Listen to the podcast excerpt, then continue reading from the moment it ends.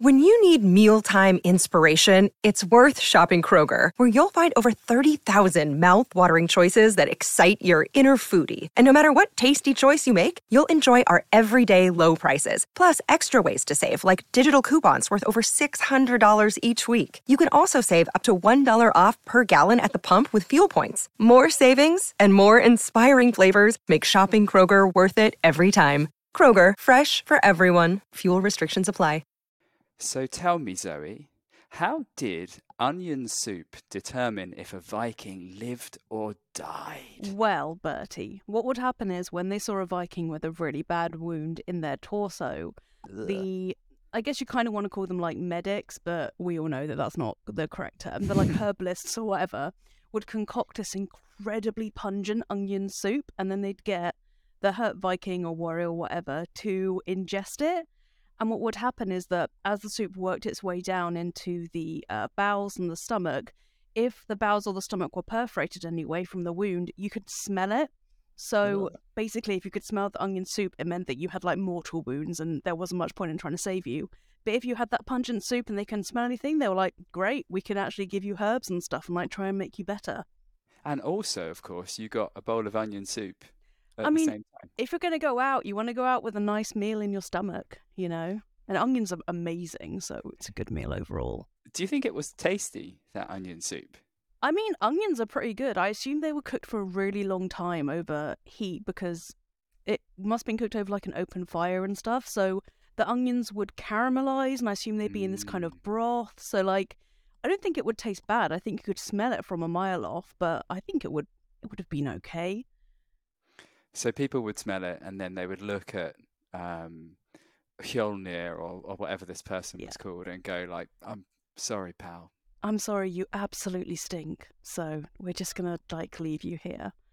But yeah, it still I think it still got you into Valhalla though if you died because of a battle wound. So they were probably kind of okay with it. But yeah.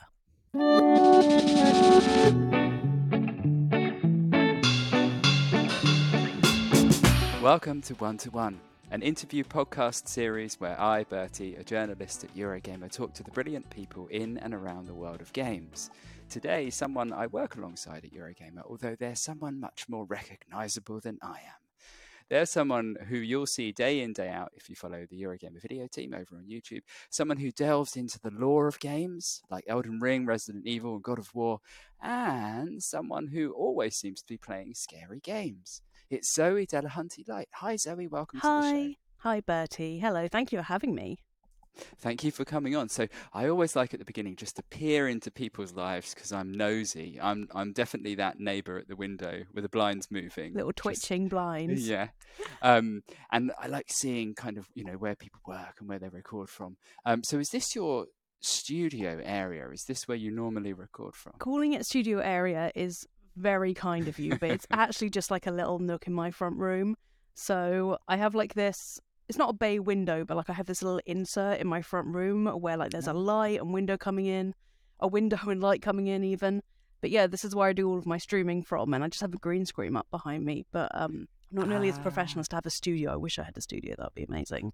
One day, and you're sitting on what looks like, for people who are listening and not not seeing this, you're sitting on a kind of, it looks like a Viking throne. It's like this fur, like a like a, an animal skin on the back of. It's non-animal skin. I can say that. I don't support the use of fur, but it's like this. I basically I wear a lot of black, Bertie. I consider myself a goth. Okay. But my chair is also black, so that means that when I used to stream, I would kind of just be like a floating head in an abyss. which is uh, which is great. which isn't necessarily a bad thing, but I kind of do like to be somewhat noticeable so people can see me as well as hear my scream. So I thought, why not chuck this fur thing over the back? And the added bonus, like you said, is it makes me look like I'm on a throne. So what's not to like? Fantastic. I feel like you need big arm side bits. Yeah, exactly. kind of- Made out of like a dark walnut stained oak or something, like right here. Absolutely Yeah. perfect. So a throne next on a Secret Yes. Santa throne.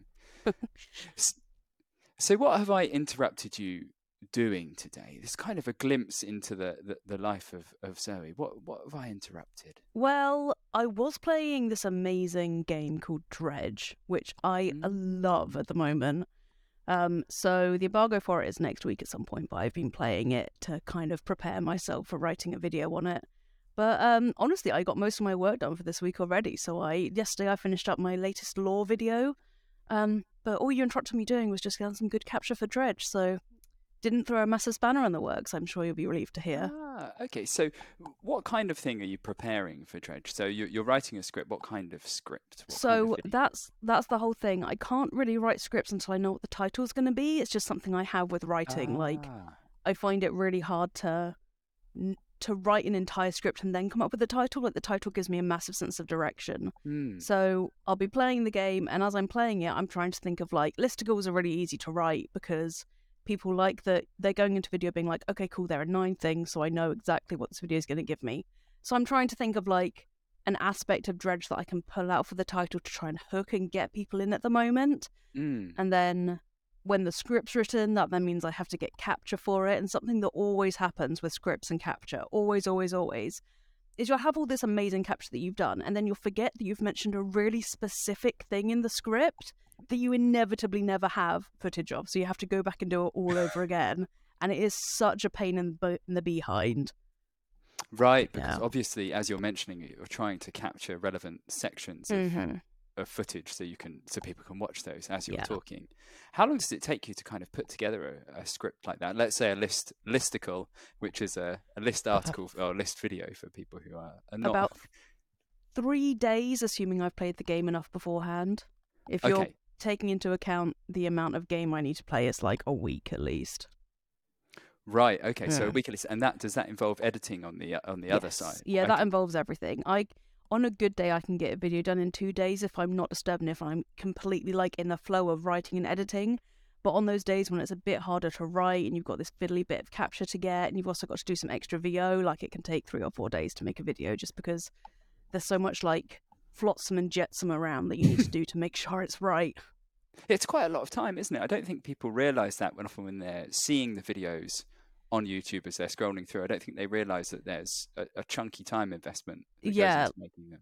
I consider myself a very efficient person, and there's ways that I've come up with that I make the process a lot quicker for myself, which is very helpful. But I think people do definitely forget that not only are we essentially writing an article on this game, we then also have to voice it, we then have to find relevant capture that we have to get ourselves, no one gets it for us. We then have to edit that all together in a way that makes you engaged in the video. Like, it's basically like, I mean, you're a writer, Bertie. Imagine if you finished your article and you knew you were only one third of the way done. Like eh, that, just that feeling. I'd quit, Yeah. Zoe. It'd be too much.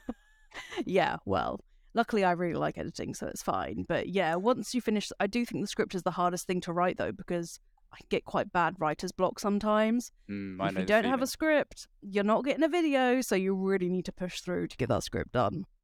Yeah, which can be helpful um, when you know you have to push through because it can help alleviate blockages, but it's also Yeah. really crushes your head a little bit. I always like save issues I have for my future self. So like if I can't get a script written, I'm like, well, I know I'm gonna get it written on time. So that's just a problem for my future self to deal with. And then my future self is like, oh my god, I'm under so much pressure. And under pressure, I really tend to thrive. So I'm like, oh my god, like I'm completely in the zone now because I literally have to be to get a video done. But it doesn't happen all the time. But when it does, I know I can depend on my future self, and she probably hates me for saying that. That's a great idea. Um, Mm. I find sometimes, yeah, being in a rush helps produce some of the best things. yeah, Often, when you think you have a lot of time, you actually just make problems for yourself mm-hmm. for in sure. the long run. So, we opened with us talking about onions, you talking about onion soup. Now, Mhm. you know some interesting stuff about gruesome things, as we found out with that little story. And there's a whole load of this stuff on your TikTok, um, if Mhm. anyone's following you. I, I learnt about people being, this is going to sound gruesome because it is, people It being is soaked in honey and, and Yeah. sort of eating honey as, so that they could be eaten by other Yeah. people after they'd died. I learned about Joan of Arc being burnt at the stake three times. Three times, It's like it's just like to make sure. it's like triple cooked chips. It's it's it's not like triple cooked chips. I Um, wonder and if she was tasted just as succulent, although I guess no one ate her, so we'll never know, sadly. But because she hadn't been eating honey and sexing honey. exactly, yeah, And I learned about Alexander the Great's body not composing for days, so people were like, "This guy's a saint." You Mhm. know, let's let's make there's loads, you know, all very cheery stuff to be talking about on a Friday morning. uh, Absolutely. as we are. Um, where does all this information come from? Um, that's a great question, Bertie. Like, I read a lot of books about like death and decomposition, um, and the way humanity's dealt with death for centuries, just because I find it an incredibly interesting topic. Like, there are these things called body farms where they just Mm. study how bodies decompose, which helps with like missing persons and identifying bodies and stuff. And I cannot tell you how much I want to visit a body farm. It's just because it's like, it's this bit of our essential human existence that Mm. unless you're unfortunate and you like find a body or something, you never really get to see.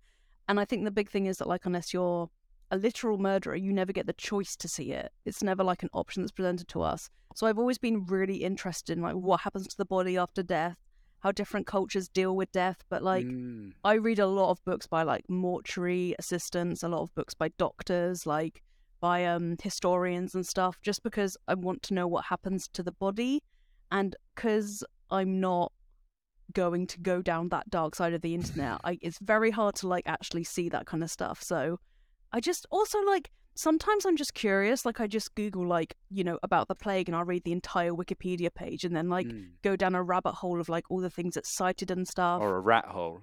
A rat hole, yeah, more likely.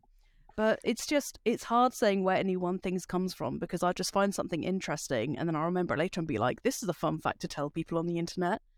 But- Yeah, right. I got an inkling of this um, when I think I'd watched you play the Mortuary Assistant, which is a game that came out uh, last year, uh, where you play a mortuary assistant, but there's some demonic stuff going on as well. So Yeah. it's, it's really good. I really liked it, and I thought, oh, it's great, and I'll play it. And I remember talking to you about this, and we had this conversation that kind of suddenly got a lot broader and a lot deeper about the sort of dignity of of being a um, a mortuary assistant. Um, and you know preparing people um, for death and uh, i got an inkling then into you know the way you think about things and it's it's interesting because death is a huge part of our obsession as Yeah. human beings right? We're obsessed about it but trying to dodge it trying to defy it. And in the west particularly i think it's a bit of a taboo right? We don't really talk about it whereas i think in the east it's it's more talked about i think Mhm. generally and, and kind of and and celebrated. And you, you touched on some of the the kind of um, reasons why, but you're interested in it. But do you remember where this fascination kind of came from and when when it began? When you Oh, noticed it? I, I so when I was younger, I was flicking TV channels and I ended up for a brief second on this vet show, and I landed on the exact time when they cut a hamster's stomach open, and all of the intestines came out, and like I only saw it for a second before I was like, oh, I don't really, I don't think I want to see that, but I, I've always remembered that one shot, and I think it was that like sudden exposure to like what you're not kind of supposed to see or what our culture tells us we're not supposed to see more accurately that kind of made me like have this fascination with what it actually looks like. So like i also kind of just i really think that dead bodies deserve a lot more respect than we give them and in order to respect dead bodies you have to know about them and Mm. like it's not really fair to be like that's gross so i don't want to know about it. I understand why people think that obviously but like i think from a more like empathetic side people don't stop mattering just because they're dead. So like when they're dead they deserve to have that kind of like to know what's happening to them. Obviously you can't tell them but like i mean from a more like philosophical point of view i just feel like it's that final like sign of kindness and empathy to like take care of a dead body even though like the body doesn't care it's more like i just think it's like essential respect but yeah i think the hamster is where it all started So you saw this hamster, and and and at this point, were you like, right, that's it, I'm becoming a goth? uh yes basically I've always been like fascinated, well, because I like death and stuff. I also really like the kind of stuff that, well, like witch things, occult stuff, pagan kind of celebrations, Wicca. I've always been really fascinated with that, just because like it makes me happy. Like it's the Mm. equivalent of saying like pink stuff and being happy. Like goth stuff just makes me happy. But like for a long period when I was kind of a teenager going into a young adult, only recently I've kind of allowed myself to be interested in like goth culture again and like becoming a goth because I was shamed out Oh. of it a lot by like my school and stuff, Ah, which is sad because like I just think it's really sad to make like cringe culture, you know, like cringe culture's dead. I don't think it's fair to make people feel like call them cringy for liking certain things, which is unfortunately what happened to me. But I just goth stuff is just willing to deal with the death stuff. It's willing to like talk about it and not even in a like sometimes people are like, oh spooky death, but other times people are just like I just think goth culture acknowledges death as a thing and that you don't have to kind of go through life trying to ignore it, like it actively kind of embraces that darker side. Yeah. Although even calling it a darker side of life isn't really true because it's not a darker side of life, Mm. it's life. Like it's just a bit of life, you know? So, I mentioned that you you play a lot of scary games or or scarier games. Do you think the two things went hand in hand? Because we're talking about a darker side, and, and, and you know, I suppose there's a kind of correlation. But did that pull you towards scarier games? Do you think? Um, so I'm a massive scaredy cat, Bertie. Like Oh, I would not play horror games before I started at Eurogamer. Eurogamer is what, yeah, Eurogamer is what like has kind of made me better at doing scary games because I just would not play them, and if I did, I, like in Bioshock, I was so scared I wouldn't step out of the bathysphere at the My beginning. God, me I too. ne- uh, yeah, I couldn't get out of it, and then when I did, I'd move like an inch every minute or something because I was terrified of what would come next. Super atmospheric that Oh, game. though, so when good. you- I love Bioshock so much. But yeah, it's only really starting at Eurogamer because my reactions to horror games are funny to watch because I'm so scared Ah. that I've not become desensitized to them, but I've become a lot braver when dealing with them, like Mm. knowing that a scare is coming and being okay with that instead of being like, oh my god, I don't know what's coming next. And I think there's something about well, I, I think there's something about the idea that people are watching you play as well that makes would make me braver to do it. Whereas just playing on my own, I'm like, oh Absolutely. So when I was younger, um, I didn't have access to games console. So instead, I'd watch really long Let's Plays and like walkthroughs on YouTube. Or like no commentary walkthroughs on YouTube were my first exposure to gaming as a thing. And I'd always watch the horror games like Dead Space. I did Bioshock. I did um oh god, what is it? The one where the guy like screams. Condemned Criminal Origins. That's it. I watched a lot of that. Like all the horror games I'd watch because I knew number one physically couldn't play them myself. Number two, mentally couldn't play them myself. So like watching someone else did it, it's like I really want to know about horror games when I was younger, but I couldn't because I couldn't make myself do it. But watching someone else play it was fine because it was just like a really long movie. But I've always been fascinated by that stuff. I like had the Silent Hill Wikipedia bookmarked and I just read all the entries like over and over again. That was like my bedtime reading for like years and years and years. what's the scariest game that you've played? Which game unsettled you the Oh. most?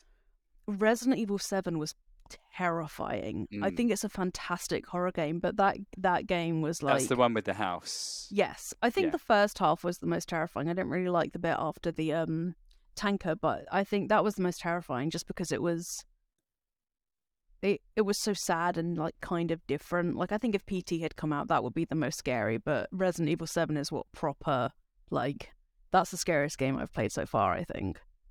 So do you feel yourself kind of pulled towards scary games now in a way that you weren't perhaps before? Yeah, definitely. I feel more like the reason I think I really like scary games is because there's so much if they're good scary games, there's so much more going on in them.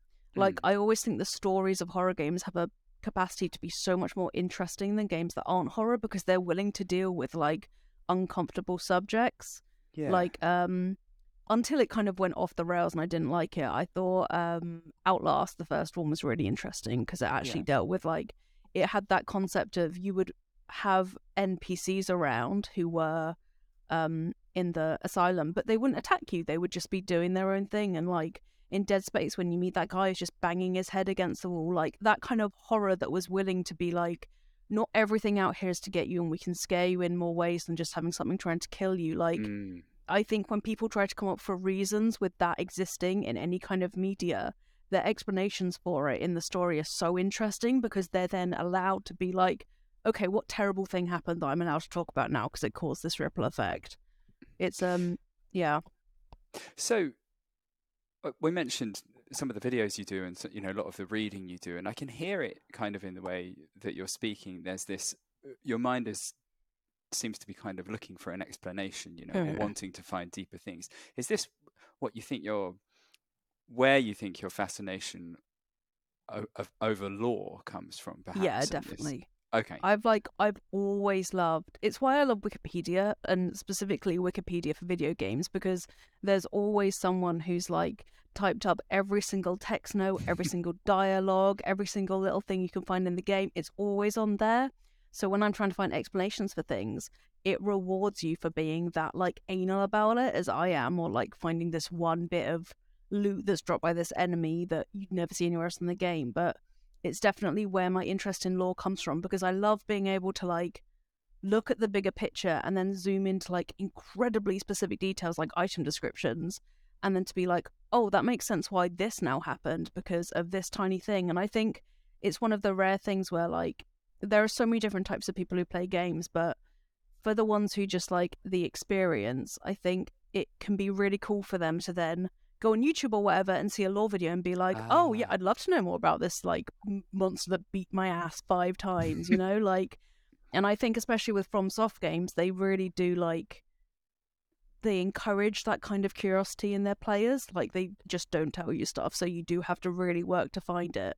But yeah, it's why I really like um I'm really interested in true crime as well because trying to find the answers and trying to find again it goes back to the death stuff like it's just trying to find answers and like clarification and stuff like that. Yeah, um, I'm a big true crime fan as well. We've been talking a little bit about podcasts and things. I'm just, I'm, I'm a sucker for them. I especially love the. They always start with, well, not always, but a lot of them start with something gruesome happening, right? Which is what kicks it off. But it's the process after that that fascinates me. It's the process of digging Yeah. into it and unraveling it, and Mm. and hopefully coming to a new conclusion. But talking of true crime, I noticed actually you started briefly a true crime series on YouTube um, about. Um, I've got it written down. Oh, who put Bella in the witch elm? Yeah. What's Yeah, I- Oh my god. I actually have another video coming up on that channel that I've been working Oh. on for like a year with research for it. But um it's with the stuff on my personal channel, I only want to cover like Who Put Bella in the Witch Elm true crime from before 1950 because oh, wow, okay. the the reporting on crime before 1950 is so different from what we see nowadays. Like in some respects, it's the same, like the sensationalism, but there's not that glorification of the serial killer or the killer afterwards. Unlike, I mean, Jack the Ripper's the obvious exception, Mm. but I really want to dive into the stories of these like women who have been killed and then like massively forgotten. It's really, really sad. But with Who Put Bella in the Witch Elm, I've always like known about it because I mean just that phrase and knowing it was on like a plinth is like that's like real life horror. That's really like folk horror stuff. Mm. And then like the more you dig into it and the more you investigate it, you just find all these things that were done kind of incorrectly and it's so frustrating. Like do you know Bella's body was like given to the medical examiner like as a gift essentially? like it's it's not it wasn't like preserved, it wasn't buried, like it was just given to this medical examiner who then gave it to a university and now it's lost and it's like these this was a woman like how can you how Mm. could you do that like it's just it's absolutely shocking I love this. I love the whole idea of because there's a lot going on here. You go back in the past, but you're, you know, talking about how women were dealt with back in that time as well. Yeah. How how crime was dealt with, uh, also while you know unraveling an engaging story as well. So this, um, can you say anything about this one that you've been working on and when it's? i would love to tell you everything about it bertie so it's about the story not the story but what happened to bridget cleary who was a woman who was set alight in her home in ireland um, because her husband was convinced she was a fairy. Oh my so god! it's an incredibly interesting and sad tale of this. So i it, i might get a bit loud here because it really makes me fucking angry. But this incredibly independent smart intelligent ambitious woman who was making her own way in the world she had a feather in her hat because she owned hens so she loved her hens so she would always seem with like a feather in her hat and she'd sell eggs and because she was this kind of independent woman, there was so much going on with her and her husband, with like, because of the gender roles in the 1920s, he was obviously quite insecure about her independence and her going off to be a seamstress, which was like a massive step up for her family. Mm. So, all of this kind of insecurity that he had, and then at the same time, this is when there was a lot of um, English, like invasion of Ireland, like English were basically just being dicks as per usual with Ireland, which is disgusting. Um, but there was a lot of kind of tumultuous stuff going on around that, and like in particular the policing system, and it meant that the local Irish culture of like knowing about um, folk stories and folk beliefs and stuff like that was dying out.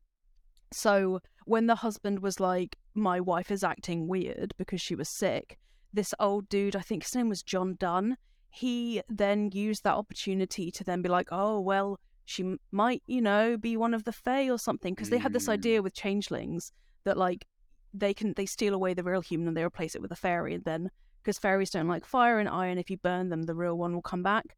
But because there was this massive exodus of um, Irish knowledge and folk knowledge and culture that was kind of being like talked down and like ridiculed by the English, it meant that this other guy, John Dunn, was so like he he wasn't being respected basically. Like he knew all this stuff about irish culture and like their beliefs and stuff and he was now being treated like a idiot by people who were um like by by the english people essentially by the english. So when he found this one moment where he could like i don't know what to phrase it but like he was suddenly being paid attention to by this woman's husband by bridget's Ah. husband it was like he then took that and ran with it. Like he was suddenly the one that like knew everything about the Fae and like it's it all culminates in Bridget being burned alive, um, which is absolutely fucking horrific.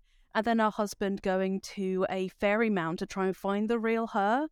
And like it's very debatable whether he actually believed she was a fairy or not, or whether he was just doing this to try and cover his tracks. But not only is that event itself fascinating and so sad, but there's also um because the the trial was very highly publicized both in Ireland and England. There are transcripts of what exactly happened in the court, so you can hear what happened not only from the murderer but from Bridget's um, dad, from the woman who was nearby, from Oh, their wow. neighbors. It's like an incredible, almost full picture of what happened in this tiny cottage in Mm. Ireland.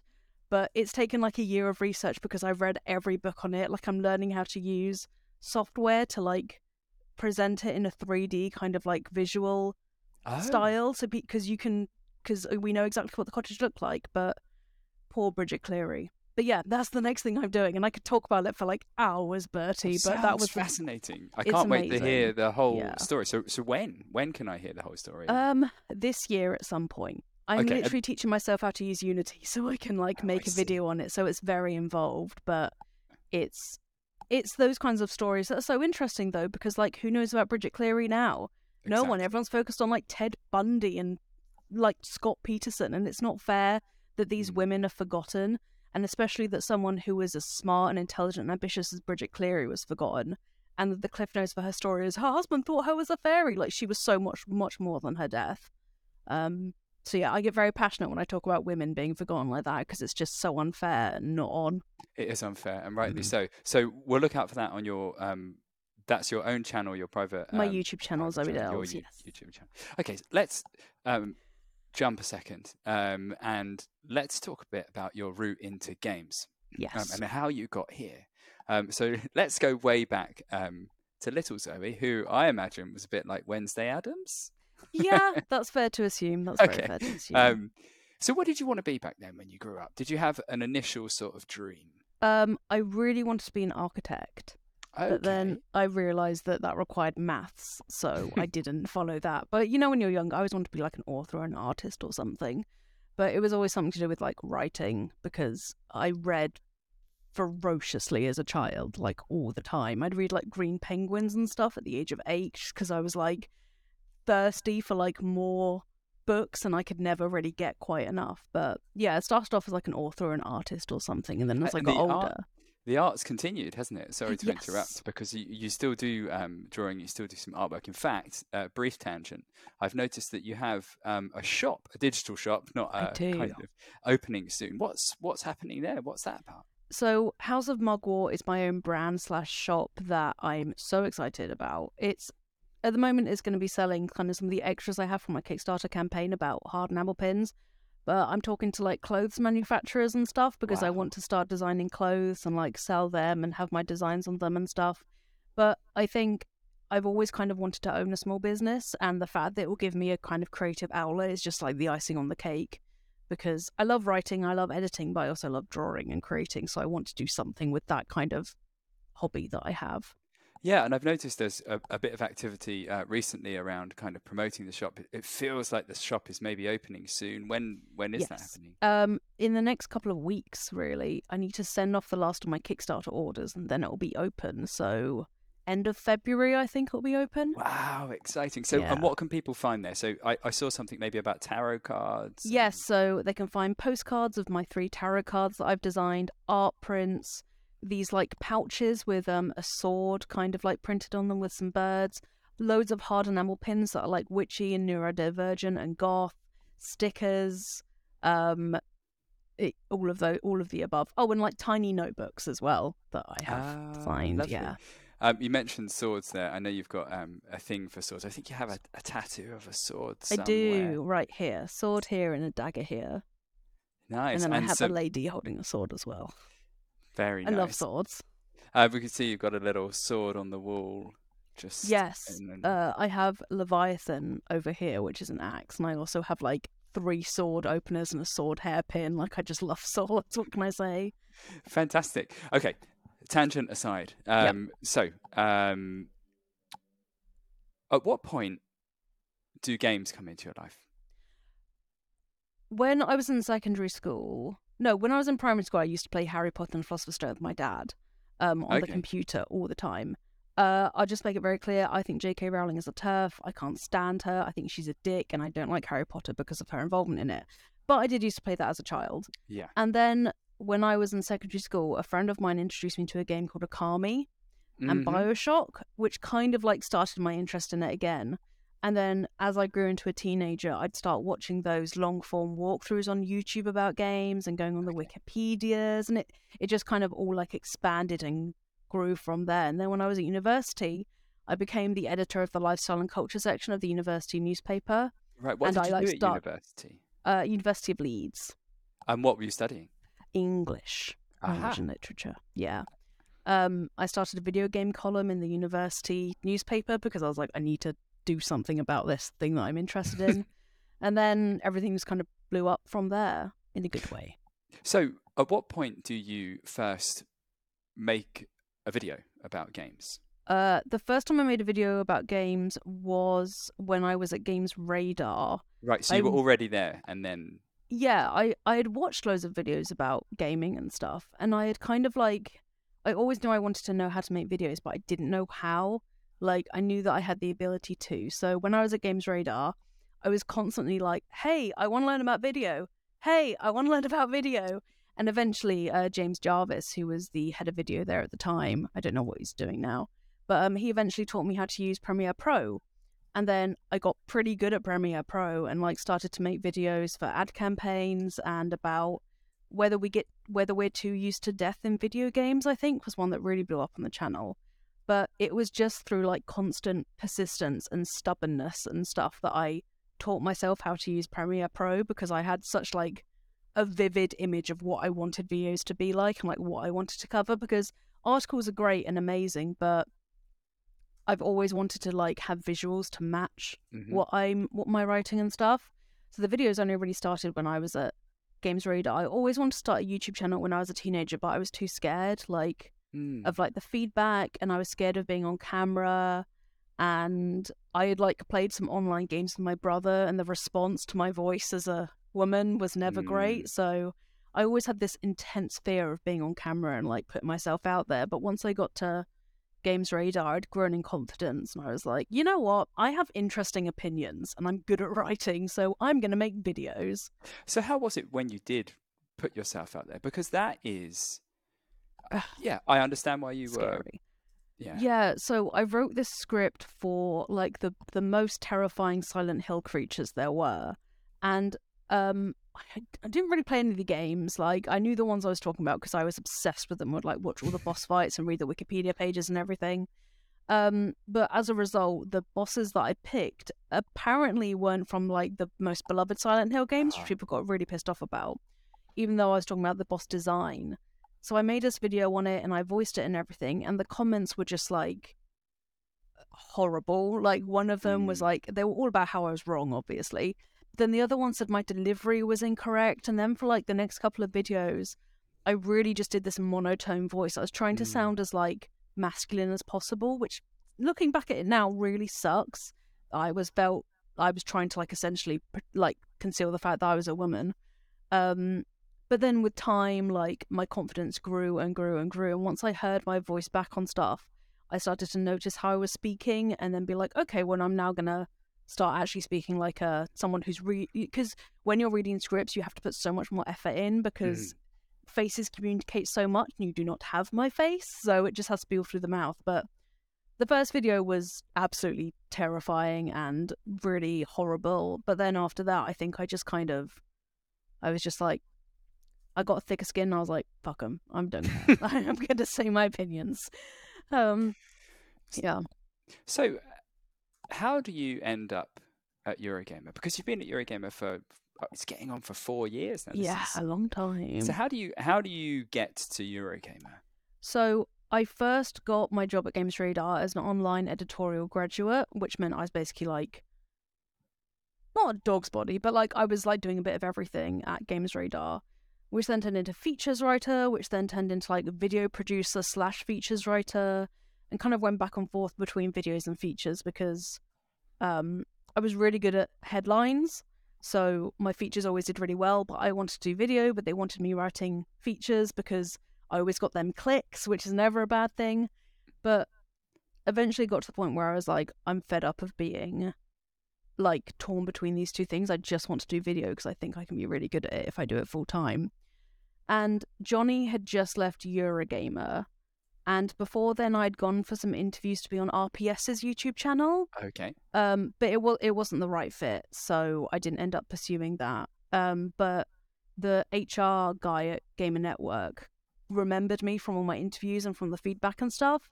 So when the Eurogamer role came up, I messaged, well, I emailed Aoife just to be like, "Hi, I'm Zoe. Here's videos I've made. Here's my CV. Like, I'd love to talk to you about this role you have going." Um, and she got back to me and she was amazing as per usual. And then that kind of got the ball rolling about getting me into the office. And because I could, because I was so moved, I so wanted the job. I was like, I can start immediately. Like, I can, I can move and like just do everything. like, my parents have a house in uh, Chichester, so I was like, I can live there and like I Ah. can come and commute in. I was just doing anything I could to get the job because I was like, this is what I want to do, like completely. Um, and luckily, Aoife and Ian really liked me. I mentioned like toast and zombies and stuff in like our test let's play we did, and Aoife was like, as soon as you said something about like toast just being bread zombies, I knew you were weird enough for the team. So I was like, that's sick, great. Um, yeah, and then I started, and it was, it was, it's just been incredible. Like it's exactly, you know, when you find exactly what you want to do, and you're like, yes, this is it. Like Mm. this fulfills me in all these different ways, and I love it. Yeah. So that's lovely. I love hearing people's origin stories. Origin uh, story. in this way. So it it's been four. Do you have any standout memories in that four years? That's Um, not quite four years, but almost. Yeah, I remember. There's there's so many memories. Like one of my most vivid ones is when we were doing a reaction stream to the BAFTA nominations one Mhm. year, and I started to talk about there was this game. I think it's Concrete Genie. It might be called. Yeah. Um, but it was like art in a in a city landscape, and this the main characters are being bullied. And I started to talk about it, and like before the stream, I was like, "Oh yeah, this game looks cool," but I wasn't like, oh, "This game is my identity." But once I started to talk about the game and art and bullying, I started to cry and I was like, where has this come from? Like, what therapy do I need? but that was just a really vivid memory because I was like, it just, it took me by surprise. And I think it took Aoife and Ian by surprise as well because they were like, we've never seen her be this emotional about a game. Um, but apart from that, my other vivid memory is we were playing Resident Evil 7 for our Halloween horror stream in like my first year or something and I had agreed to go in VR if we in Resident Evil Seven if we got to a certain amount of money, and I literally couldn't move. I was so scared. Like I was just in the headset, and like I think the comments could see that I was like, I am about to shit myself. Like I couldn't move, I couldn't look around, my body just froze. So yeah, that was memorable as well. I'd say those are my two most memorable moments on Eurogamer. Oh, lovely. Um, so in those four years as well, you know, that's this is you had done some videos before, but this is Mhm. you, you know, full time doing videos for nearly four years. Yep. What's that been like? Kind of working very much in the public eye like that, and you know, having people recognize you, having a certain amount of celebrity. Is there a kind of pressure there? Because I think it's often easier to be invisible than it is. Visible. Yeah, but I've always kind of I spent so much of my life being scared about what people think of me because of various reasons like because I was a goth because I was a woman on like videos and stuff at Games Radar because like I didn't really say speak my mind when I was younger at all. I was always kind of like a people pleaser. It kind mm. of got to the point where I was just like I don't think I care anymore. And like I've grown in confidence in my own sense of self and self worth and stuff that now that I'm in the public eye a bit more, I find it freeing almost because it's like I'm confident in being myself now. And I know that some of the stuff I like tweet and say like isn't isn't really ever what people quite expect from me because I think I'm really blunt. So it's actually been quite liberating to see people respond to that in a positive way. And although like I don't you know, I, I think everyone wants to be anonymous every now and again. Like I always love meeting people who know me in real life because it like like there's this one commenter called Claire T Rex. And when I met her in real life at EGX, I was like, oh my god, you're famous because like I had seen her name so often everywhere. I was like, oh my god, it's you. Like it was exciting for me to meet her because it was like, oh my god. But yeah, it's a it's it's never been like a bad thing for me to get recognized in public just because I really like I can then talk to the person and I know what I can mm. talk to them about and be like, "Oh, hey, how are you?" And you always know that like just being like yourself with someone outside of video and like outside of YouTube, it can be a really special moment for the other person as well. So I love knowing that I'm hopefully making people happy in real Yeah. life. Does that make sense? It does make Yeah. sense, and I I admire because some of the things you talk about as well, like um, neurodivergency, Mhm. um, LGBTQIA plus rights, you know, uh, representation, um, those kind of things as well. I don't know. Do you do you see or ever feel yourself as a spokesperson for those things, or is it just a happy side effect of who you are? I I never think that's my like intention. Like I don't think I'm the person to be a voice for like like certain queer subjects because I don't have any direct experience of them. So like it's like I don't feel like I have the expertise to talk about and become a spokesperson. I just think the louder people are about stuff they believe in, especially when it's for people who don't have voices themselves and like public platforms and stuff, the more that they it's harder for people to ignore them and for to ignore the issues that they're facing to go away and stuff. I think with like my autism stuff, it's I just want to be open about who I am. Mhm. Like for a very long time, my uh, psychiatrist was like, you know, you don't have to like people don't have to know you're autistic like if you're uncomfortable with that. But when something explains who you are and how you behave and how you see the world so clearly, not like holding that piece of you back, it never felt right to me because it was Mm. like it it's like it uh, it's really hard to explain, but it'll be like it would be like hiding the fact I'm bisexual. Like it just wouldn't feel right. Like I want to be myself, and part of myself is being autistic. So like, if people don't like it, they can get in the bin. I'm going to be honest about it. But yeah. So, I have to ask if you because it, what you do is a very sought after, I think, from young people is a, is a sought after role. You know, and Mhm. I don't think partly because they don't understand. I don't think all of the work that goes into it. But if you have a piece of advice to young people or anyone who looks at what you do and wants to do it too, if you had a piece of advice to them, what would that be? Find out what you like making, and um, don't try and make someone else's content. And that's not being shady and being like, don't copy people. It's being more like, if you want to get a job in the industry and you want to be noticed, you do have to be doing something a little bit differently. Mhm. So it took a really long time for me to start making lore videos because I was like, no one's going to care. Like, no one's going to be interested in them, even though I really loved doing it and I thought it was interesting. And when I did do it, the response was great. So it's like you have to, because the game space on YouTube has especially become so oversaturated, in order to like make people take notice of you nowadays, it's very different what you had to do, like in contrast to what you have to do in 2012. So you do have to kind of be a little bit different and also like have enough passion for that to come across in the video. Also, pay attention to your thumbnails. Your thumbnails are really important for YouTube. So, like, that is what gets people hooked in. So, you want to have people hooked in and then you want to reward them for watching your video. So, don't like do clickbait or anything. Just give the people what they want um, and try not to like. I, I, it's really hard to sum up like what I tell myself if I was younger, which is essentially what I'm trying to frame this as. But it's more just like if you don't have the confidence to do it and you're scared like I was, you there's a lot there's a lot more going on than just like I'm not confident enough to go on video. Like it's about your sense of self and stuff. So you need to find that one thing that makes you be like, I don't fucking care what other people say. Like I know this like inside out and I know I can talk about it like lore, so I'm gonna do it you know it's like armor almost like when you know stuff on the internet because god knows people like to use other things against you good advice yeah. Mm. so we're nearly at the end um, but before we finish there are a few questions that i like to ask everyone three questions the first of these is first game what was the first game you played and this can be the literal first or the first significant game in your life um I'm gonna go with Skyrim. Really? Because Skyrim was the first game I bought. I bought it on a whim, first of all. Like I didn't know anything about it.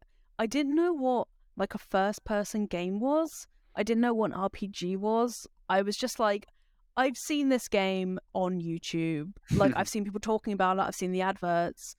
I'm gonna buy this on the 360 because I think it looks like it could be fun. Like I literally didn't know what I was going into at all. And then I spent an entire summer, day in, day out, in this one tiny room in our house with a screen that was like this big. It was like 30 centimeters by 15 centimeters, playing Skyrim nonstop. Like I would play 12 hour days, go to sleep, wake up, play Skyrim, like on this tiny TV. And it just completely like engulfed me. And it was like, you know, you see that meme of like the brain explosion thing. like it was like that for me. It was like, oh my god, this is what an open world RPG is, and it just, it was by far the most influential game I've ever played because it was, it was like seeing in color for the first time. It was like, this is what gaming is. I understand why people are like so obsessed with it now. Wow. For Skyrim, yeah. Fond memories of Skyrim becoming a vampire lord. Um, yes.